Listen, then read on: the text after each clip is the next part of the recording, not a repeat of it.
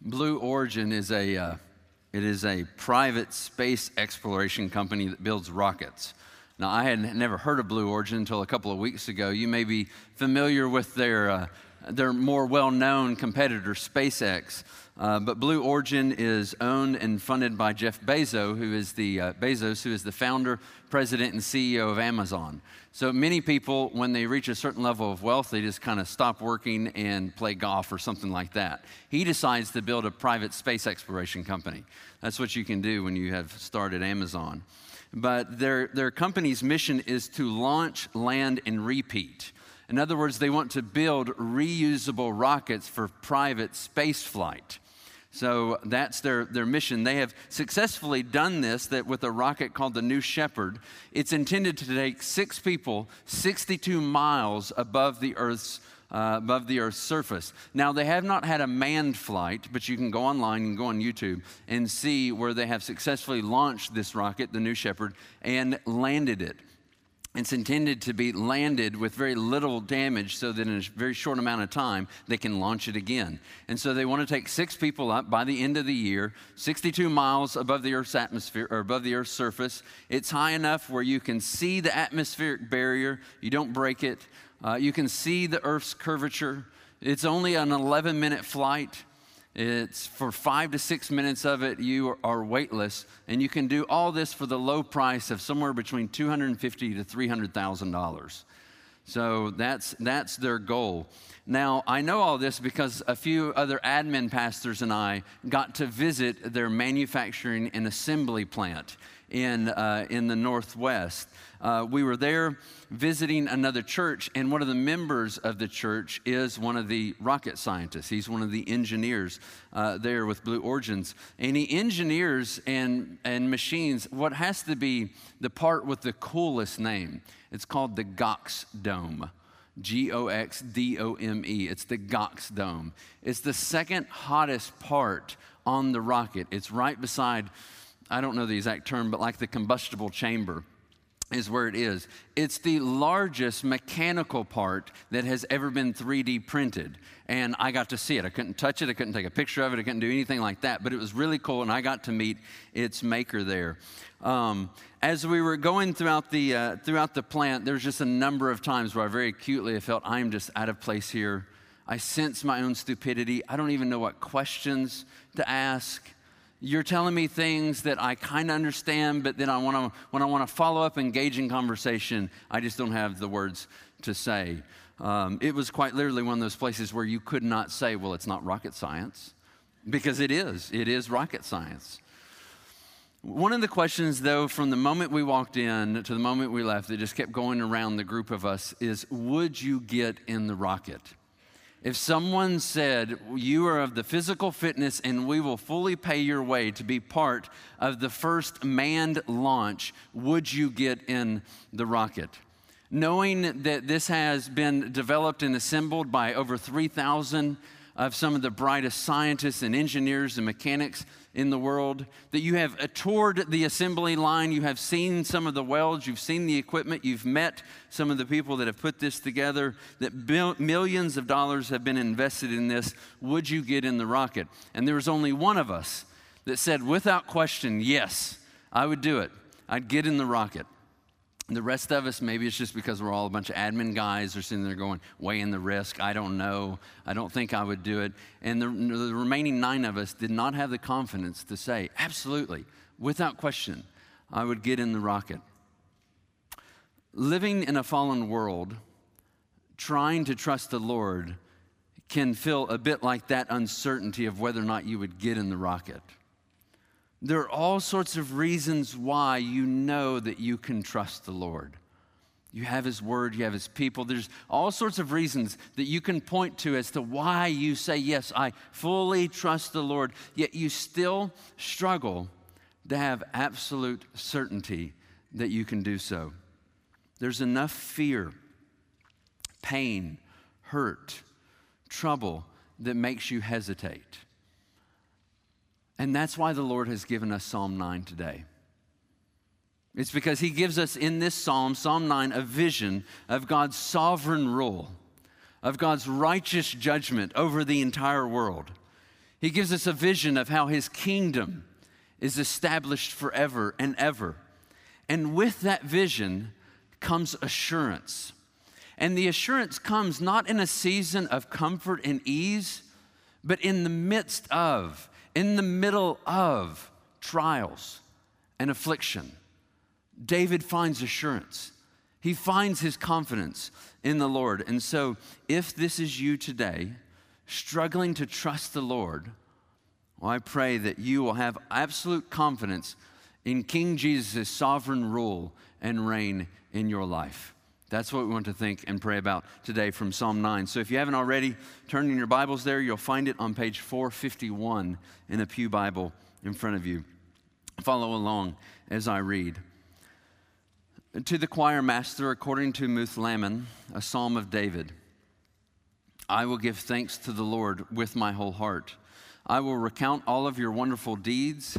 I will be glad and exult in you. I will sing praise to your name, O Most High.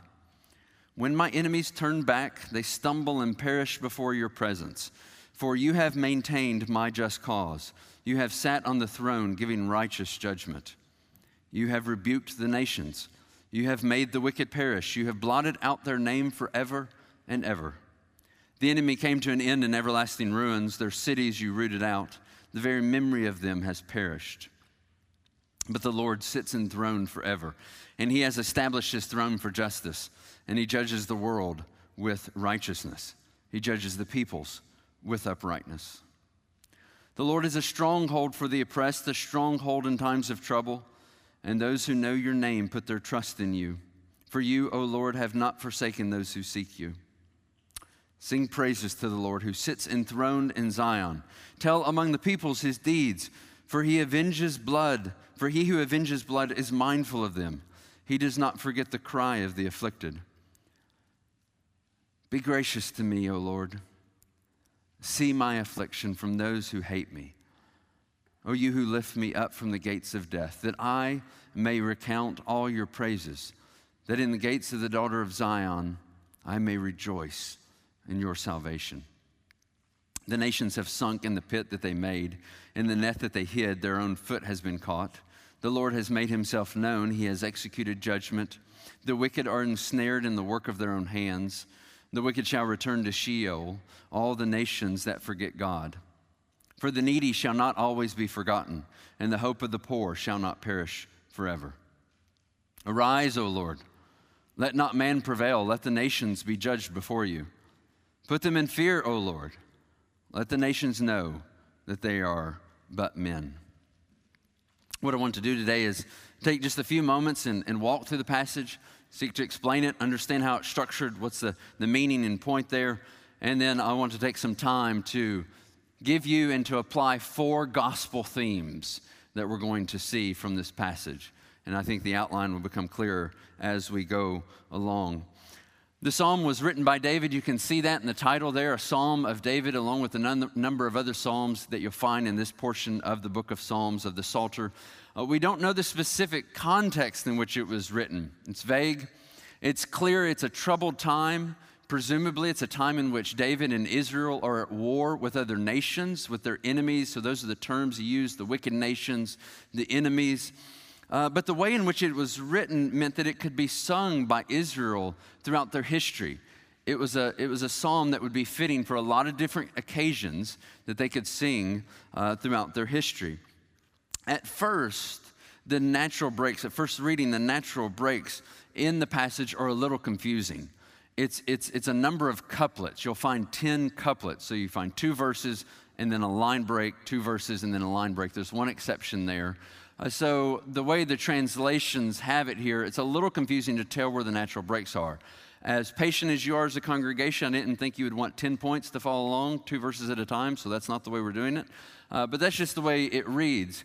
But if you read it slowly, just a couple of pass throughs, you can see where it actually divides up nicely into two large sections. You have verses 1 through 12 as one section, and then verses 13 through 20 as the second section. So, in the first section, verses 1 through 12, David praises the Lord. That's what he's doing. He praises the Lord for his wonderful deeds. he recounts how the Lord has judged wicked nations and how he's protected his people.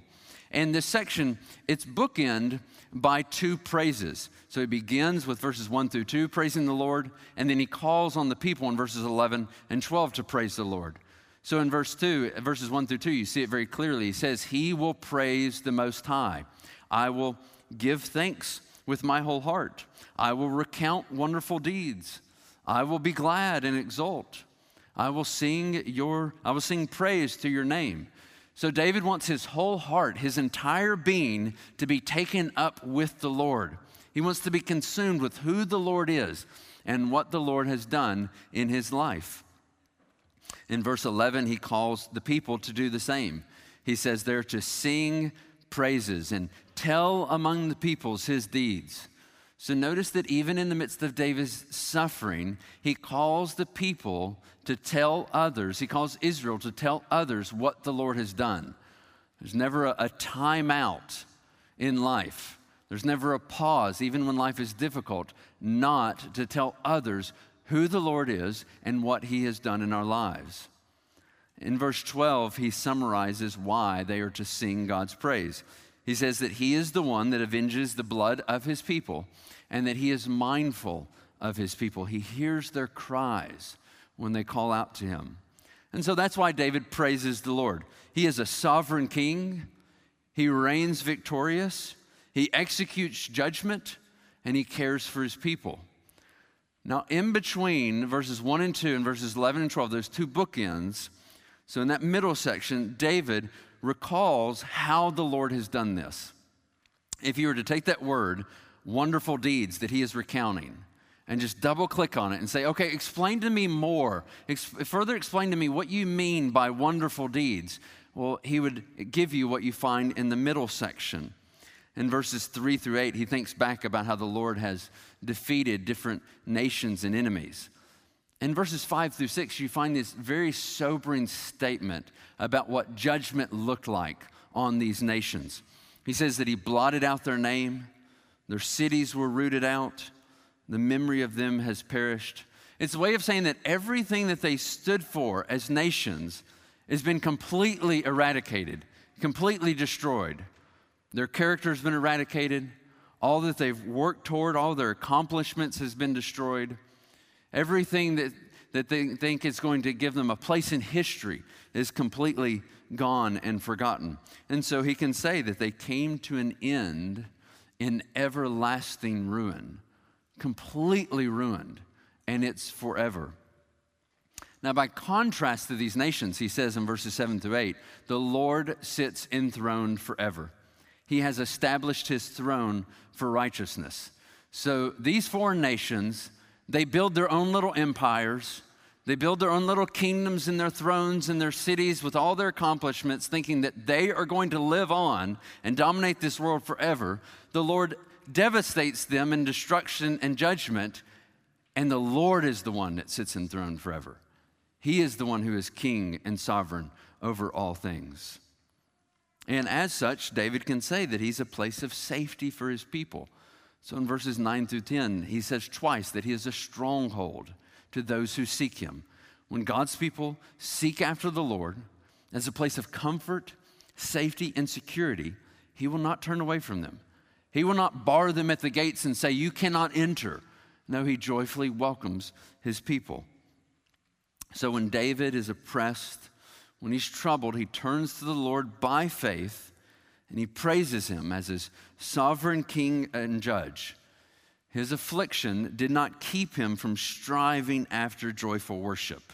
So that's the first section that you get. David is praising the Lord for his wonderful deeds. In the second section, verses 13 through 20, David petitions the Lord for his grace. He petitions the Lord for his grace. So, thinking back in the previous section, in, in light of what the Lord has done previously, he now comes and he asks the Lord to be gracious to him, to relieve him in the midst of his affliction, to judge his enemies, those who are making life difficult for him. And this section is also bookend, but it's not bookended by two praises, but with two prayers, with two petitions. In verses 13 through 14, he says, Be gracious to me, see my affliction. David recognizes his need for God's love, his need for God's tender care in his life. He's undeserving, and so he cries out to the Lord because he quite literally feels as though he's at a point of death. Notice there he says that He's at the, the gates of death. This is the imagery of entering into a city, but this city is marked by death. It's characterized by darkness and decay. But he wants to be at the gates of the daughter of Zion. That's just the poetic way of saying, I want to be among God's people in the city of God, rejoicing in your salvation. That's the place I want to be restored to. And then in verses 19 through 20, we get the second petition. And here he just concludes asking the Lord to arise from the throne in which he sits and to execute judgment upon his enemies. He says, Let the nations know that they are but men. In other words, let them have an encounter with your holy justice.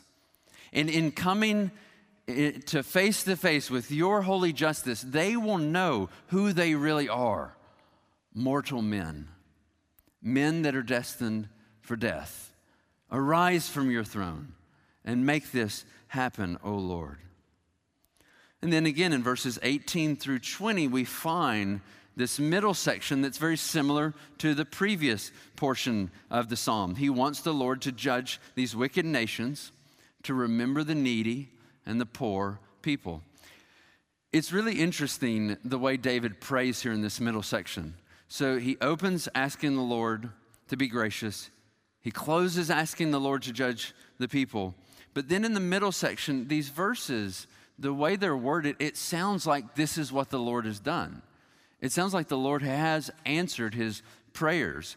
And what's going on here is in the original verb form, it's written in such a way so as to imply present assurance.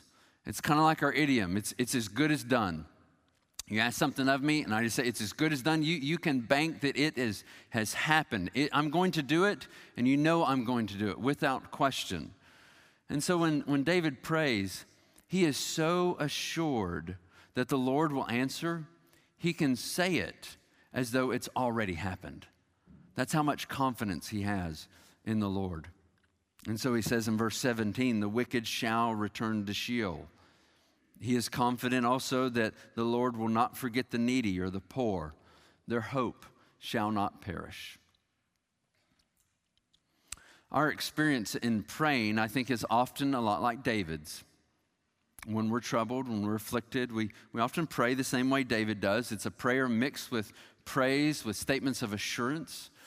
There are moments where we cry out to the Lord, pleading our, our, our difficult situation. And there are moments where we make these confident assertions of who the Lord is, seeking to strengthen our faith. We go back and forth between what the Lord has done and asking Him to do it again. And we want our whole heart, our whole being, to be devoted to Him in worship. But our fears, they, they make life difficult. And so we go to the Lord and we ask the Lord to be who we know he, who He is our sovereign King and Comforter. So that's the explanation of the text. Now, when you, when you pause at the end of understanding it, you begin to ask, well, how exactly does this apply to me? Because my life and David's life, well, they're a lot different. I'm not a king, I'm not a queen ruling over a nation. I'm, I'm not part of a, a nation or a government that is at war with other nations. The Lord has not revealed himself in giving uh, me as a, as an, and, and, others as a nation laws that, that govern how we ought to live in every aspect of our life. And so that's not us. And thus, individually, nor as Christians, do I think we ought to pray this same way for those that make life difficult for us. Now, this is not an imprecatory psalm. I have a, another sermon on those so you can hear further thoughts and reflections as to why that is. But David is, is not us and we are not David. And Jesus calls us to love and to pray for our enemies. Paul tells us to bless those who persecute us and not to repay evil for evil. So when you get to the end of a psalm like this, you begin to ask, okay, just very practically and specifically, how does it apply to us? And that's why I want to give you four gospel themes. And by themes, what I'm saying is that when you read this psalm in light of Jesus' death and resurrection, you can gain the same assurance that David had you can have the same vision for who God is as David did. You can see King Jesus as the sovereign ruler who reigns perfectly over your life, as the tender king to whom you can trust. And so that's what I want to give you four gospel themes. Here's the first God's grace is to lead you to joyful worship. God's grace is to lead you to joyful worship. John Piper has famously said that missions exist because worship doesn't. I think it's just a, it's, a, it's a wonderful reminder of what ultimately should drive our missions, our evangelism. It ought to be because we love our neighbors. It ought to be because of the command to go and to make disciples of all nations. But ultimately, we go because there are men and women made in the image of God of every t- tribe, tongue, and language that are not worshiping Jesus Christ as King. And we want to see them worshiping Him as King. That's why we go. I think King David would say grace exists because worship doesn't. Those people are not worshiping the Lord Jesus Christ. We do not worship the Lord Jesus Christ as we ought, and thus what we need is God's grace in our life. Look again at verses 13 and 14. Be gracious to me, O Lord. See my affliction from those who hate me. O you who lift me up from the gates of death, that I may recount all your praises, that in the gates of the daughter of Zion I may rejoice in your salvation. Why is the David asking the Lord to be gracious here? What, what does it say? It says that I may recount all of your praises. It wasn't simply that he wanted relief because his circumstances were overwhelming.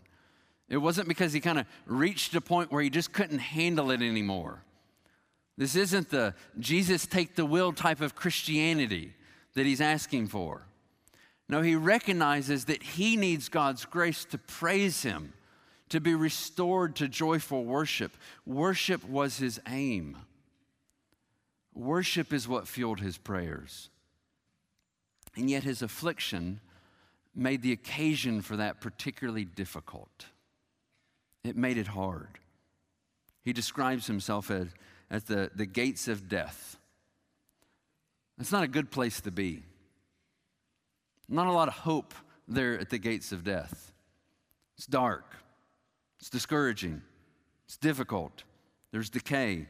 He wanted to be in the gates of the daughter of Zion, there among God's people, singing God's praises, rejoicing in his salvation. And what did he need to get from the gates of death to the gates of Zion?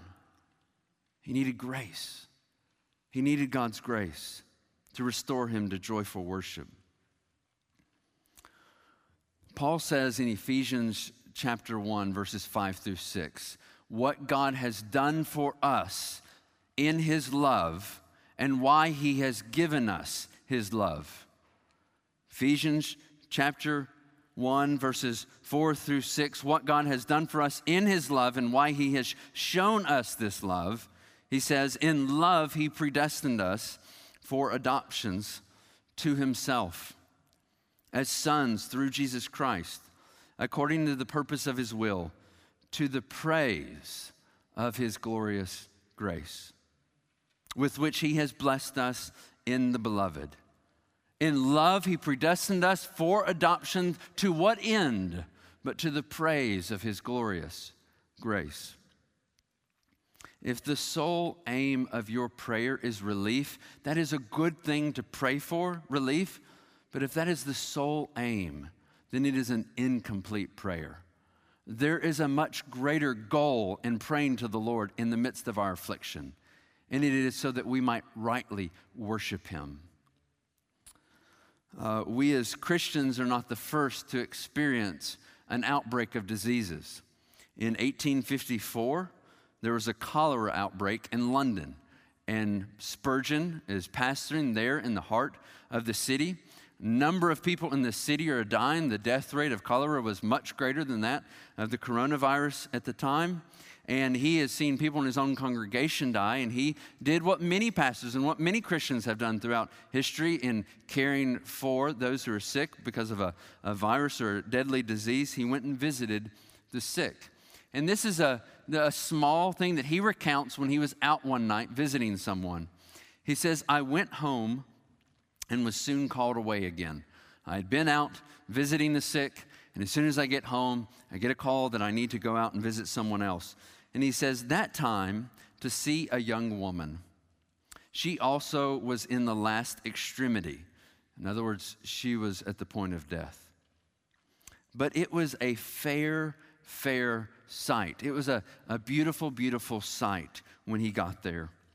She was singing, though she knew she was dying, and talking to those around her and telling her brothers and sisters to follow her to heaven, bidding goodbye to her father, and all the while smiling as if it had been her marriage day. It is the day of her death, and yet she found such joy that Spurgeon observed, it was like it was her marriage day. She was happy and blessed, is what he said. It's good to ask the Lord for relief in your affliction, but is your desire more for relief, or is it more to know the Lord and to know His grace? He may show you relief, but like this young woman, He may give you the grace in the midst of your affliction to worship him better.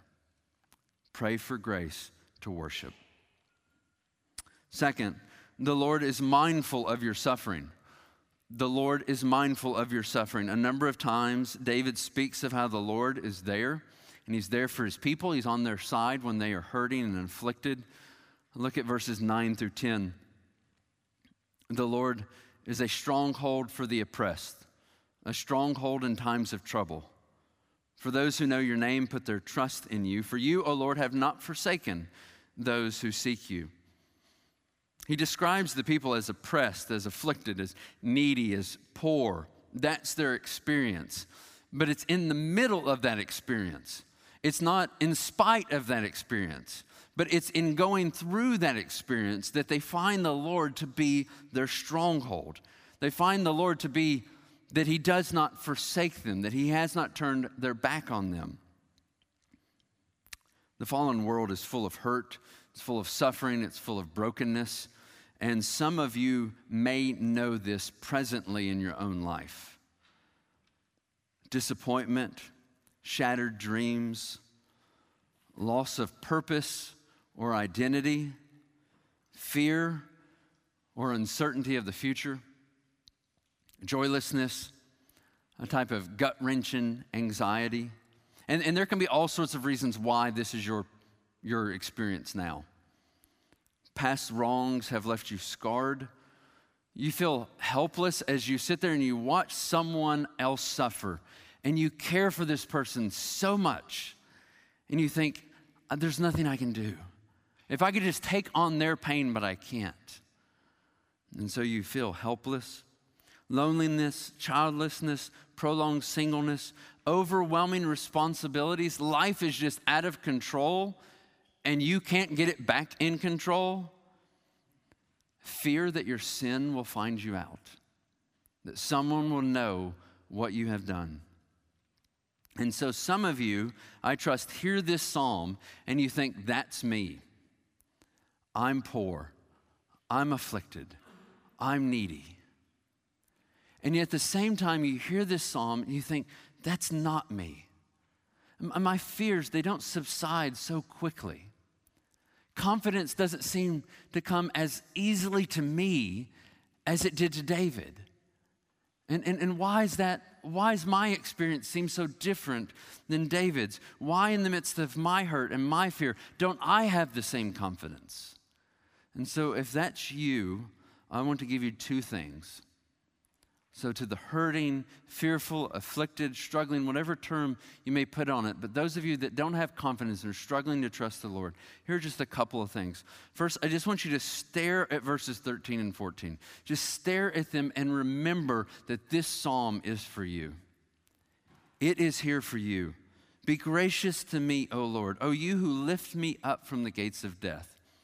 David felt as though he was entering the city in the gates of death, and the Lord inspired him to record his experience, to record his feelings for your encouragement, for your instruction, for your sympathy. You're not alone. The Lord has not forgotten you. He has not forsaken you. Hearing this psalm today is a reminder that the Lord lifts up his people. And you need to trust him in that. And that's the second point. Trust that Jesus is your most tender king. Trust that Jesus is your most tender king. Now, when someone says king, tenderness is probably not the first thing that comes to mind. Power, majesty, all sorts of things come to mind. But tenderness is probably not the first thing that comes to mind. But Jesus, he's not just any king. He is a sovereign, powerful king. Oh, but he is a tender, loving, gentle king. Verse 10 says, And those who know your name put their trust in you, for you, O Lord, have not forsaken those who seek you. If you seek Christ for comfort, you will find it. He will not turn it. He will not turn away from you, and He will not deny you that comfort reflecting on, on Matthew 11 28, where Jesus said, All you who are weary and heavy laden, come to me and I will give you rest.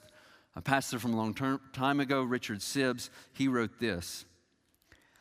Speaking of Jesus, he says, He shed his blood and now makes intercession in heaven for weak Christians, standing between them and God's anger. He is a meek king. He will admit mourners into his presence a king of poor and afflicted persons. As he has beams of majesty, so he has a heart of mercy and compassion. What mercy may we not expect from so gracious a mediator who took our nature upon, upon himself that he might be gracious?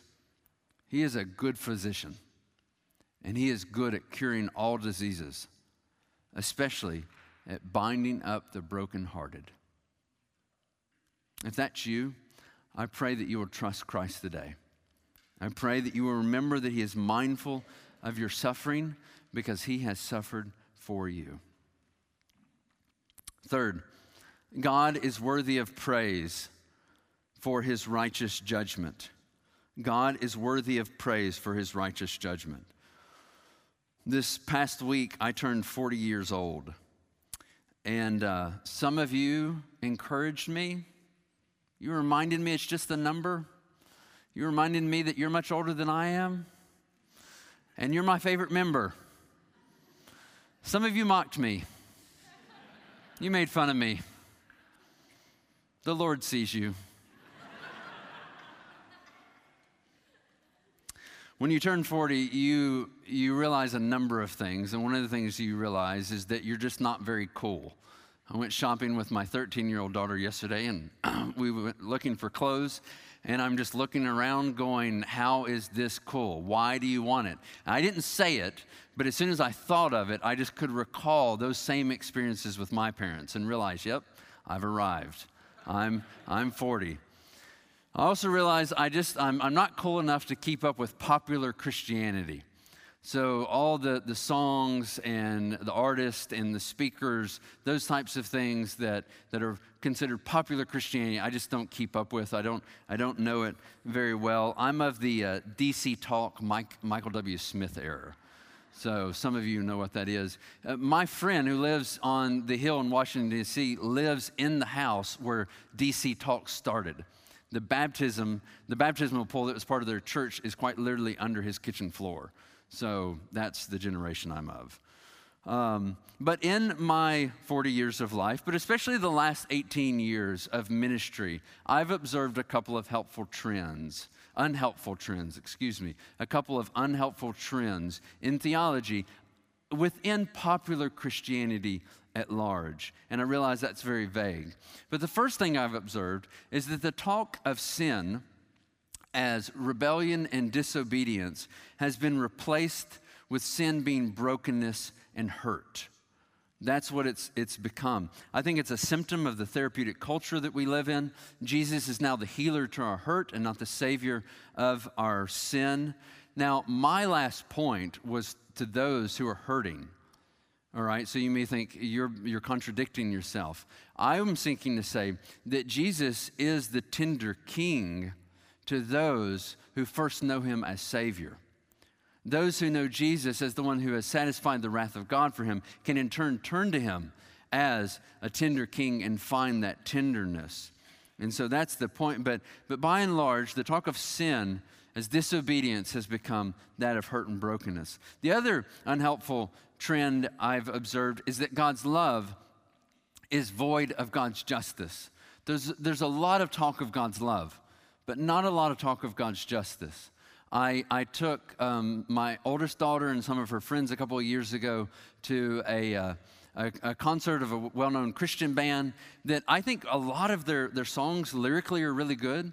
I like their, their vibe, their musical style and tone and sound, and so we really enjoyed it. But during the uh, the kind of set break uh, in between, one of the band members came up and, and, shared the gospel. And the gospel was simply about how God loves the outcast, about how God loves the hurt, that the rejection you have felt in your life, that when you come to Jesus, you will not feel that rejection. All of which I say is absolutely true. But I think it fundamentally misses just how mind blowing God's love really is. God loves enemies, He loves rebels.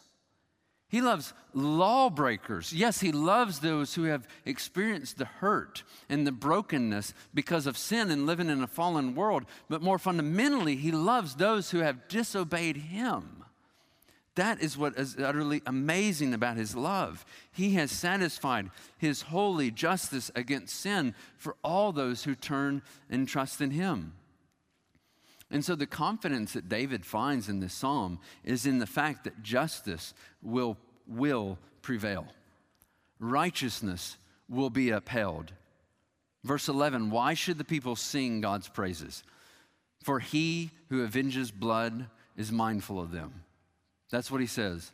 In verse 1, when he says that he wants to recount his wonderful deeds, what are those wonderful deeds? Verse 4 For you have sat on the throne giving righteous judgment. I think when we understand this, when we understand that God is worthy of praise for his righteous judgment, we come to better value the gospel. And I think there are two specific aspects of the gospel that we come to better value when we understand that God is worthy of praise for his righteous judgment. Now, the first thing I'm going to say, I recognize is not a popular thing at all to say, and is even hard for me to say, and it can be hard to hear. But we have to say it because it's true. So, the first thing is that we come to value the justice of hell as eternal conscious punishment. It defames God's infinite holiness to think that those who live as though there is no God, or those who live to think that they have enough goodness to bring themselves to God, deserve anything less than eternal conscious punishment. I'm not saying that we find joy in this hard truth. I'm saying that it is right and just. There is a rightness and a justness, justice about the Lord, and he is worthy of praise for it. In the book of Revelation, when John sees a vision of King Jesus coming to take the scroll and to open its seals, this scroll stands for God's judgment. And each seal that is broken, and as the scroll is further unrolled, God's judgment gets bigger and bigger upon the earth. And when John sees the vision of King Jesus as being the only one worthy to do this, to come and execute the judgment, all heaven and earth, they do not say, Stop. D- don't do it. The, the world is not deserving, and people are too good for what you are about to do. That's not what they say at all. All of heaven and earth cry out, Worthy are you to take the scroll and to open its seals. For you were slain, and by your blood you ransomed people for God. Martyrs cry out, O sovereign Lord, holy and true, how long before you will you judge and avenge our blood on those who dwell on earth? Revelation is a vision of eternal righteous judgment, and heaven and earth break out in worship because of it. Why? Because King Jesus brings final judgment against all sin and all wickedness of those who do not turn and trust in him. The Lord is worthy of praise for it, and Revelation shows us that. The second thing that we come to value is that we come to value and glory in the sufficiency of the cross. We come to value and glory in the sufficiency of the cross. Jesus died on the cross and rose from the dead to accomplish everything needed to satisfy God's wrath and to bring us to Himself. Jesus did everything. We didn't do any of it. Romans chapter 3 says that, that God put forward Jesus as a propitiation, as the wrath bearing, the sin atoning sacrifice for those who would have faith in him. Why did he do this? He says, so that he might be just. That is to say, that so that God might be righteous and just in satisfying the law's holy demands that sin be punished. That was met. That was satisfied. God was just in that. And at the same time, he might be the justifier. That is to say, that he might be the righteous maker, the righteous declarer of those who have faith in Jesus Christ. Both things happened when Jesus was put forward as the propitiation, and both things happen for us when we place our faith in Jesus Christ. At the end of Revelation, there's a, there's a vision of the new heavens and earth. There's a marriage supper. There's a city. There's a garden. It is a glorious vision. And every time in Genesis or in Revelation chapter 21, and at the beginning of Revelation chapter 22, when Jesus is referred to, when he is alluded to, he is called the Lamb. That's all he's called, is the Lamb. Why is that the only term he's given there? Because those in the city enjoying the marriage feast, those that are there enjoying the bounty of the garden, are there because the lamb was slain and it was for no other reason. That's why they are there. They escaped God's judgment through the blood of the lamb that was slain on the cross. And so, brothers and sisters, eternity will be filled with praise to a lamb who died for you bearing God's wrath. If you're here today and you know yourself not to be a Christian, you need to know that you can expect a fearful and awful judgment if you do not turn from your sins and trust in Jesus Christ.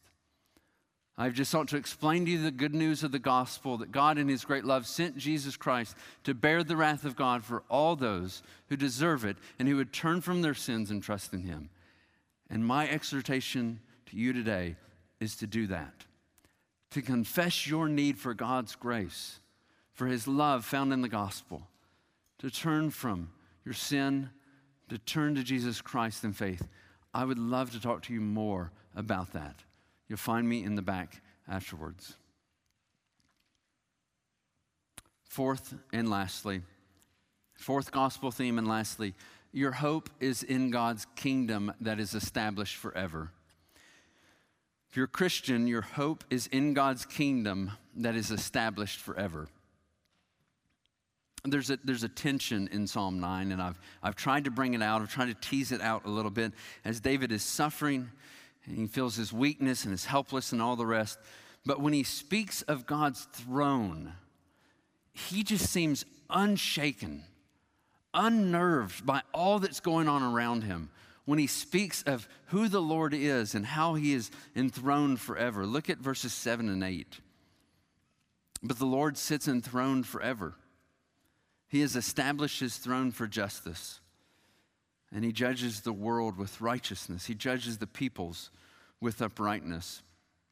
How can David say this with such confidence and then just a couple breaths later cry out about his affliction? I think it's because he, he believed the Lord by faith. Verse 10 And those who know your name put their trust in you. For you, O Lord, have not forsaken those who seek you. His hope and confidence in God's eternal kingdom was so great that he spoke of it as a present reality, even though everything around him said the complete opposite. That's what faith looks like. That's what hope looks like in God's eternal kingdom.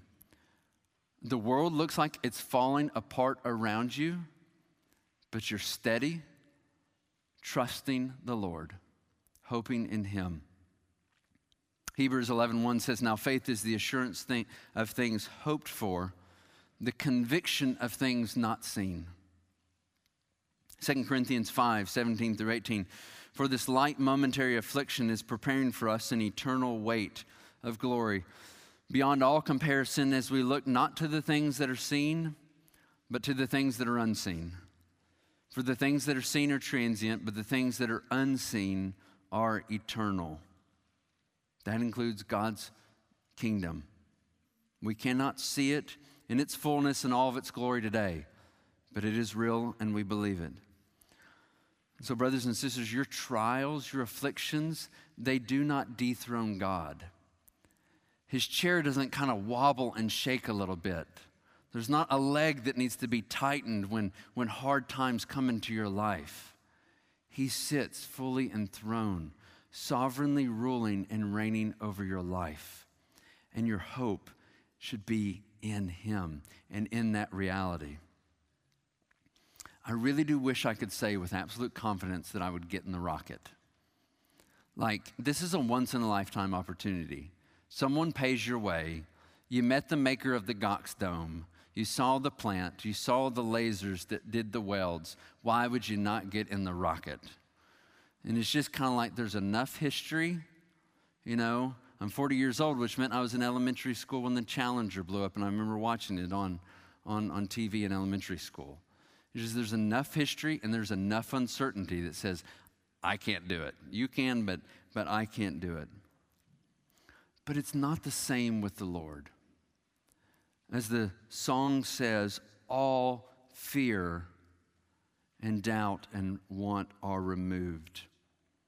Despite your feelings and circumstances, you can have a wholehearted confidence that the Lord is gracious that the Lord sits enthroned and that King Jesus sovereignly rules over your life. Let's pray together. Our gracious Heavenly Father, we come to you. And Father, the fact that we can call you that is an amazing thing, that you are gracious and that you are our Heavenly Father, which means you sit enthroned forever. King Jesus rules over all things. You are the Father that is most tender and loving and caring to us, as is your Son, and you minister us to us in this way by your Spirit. Uh, Father, we pray that you would give us the grace not to be fearful, but to trust you and to have complete confidence in you. We pray that you would give us joyful worship. By your grace, we ask that you would do these things. And it's in Christ's name we pray. Amen.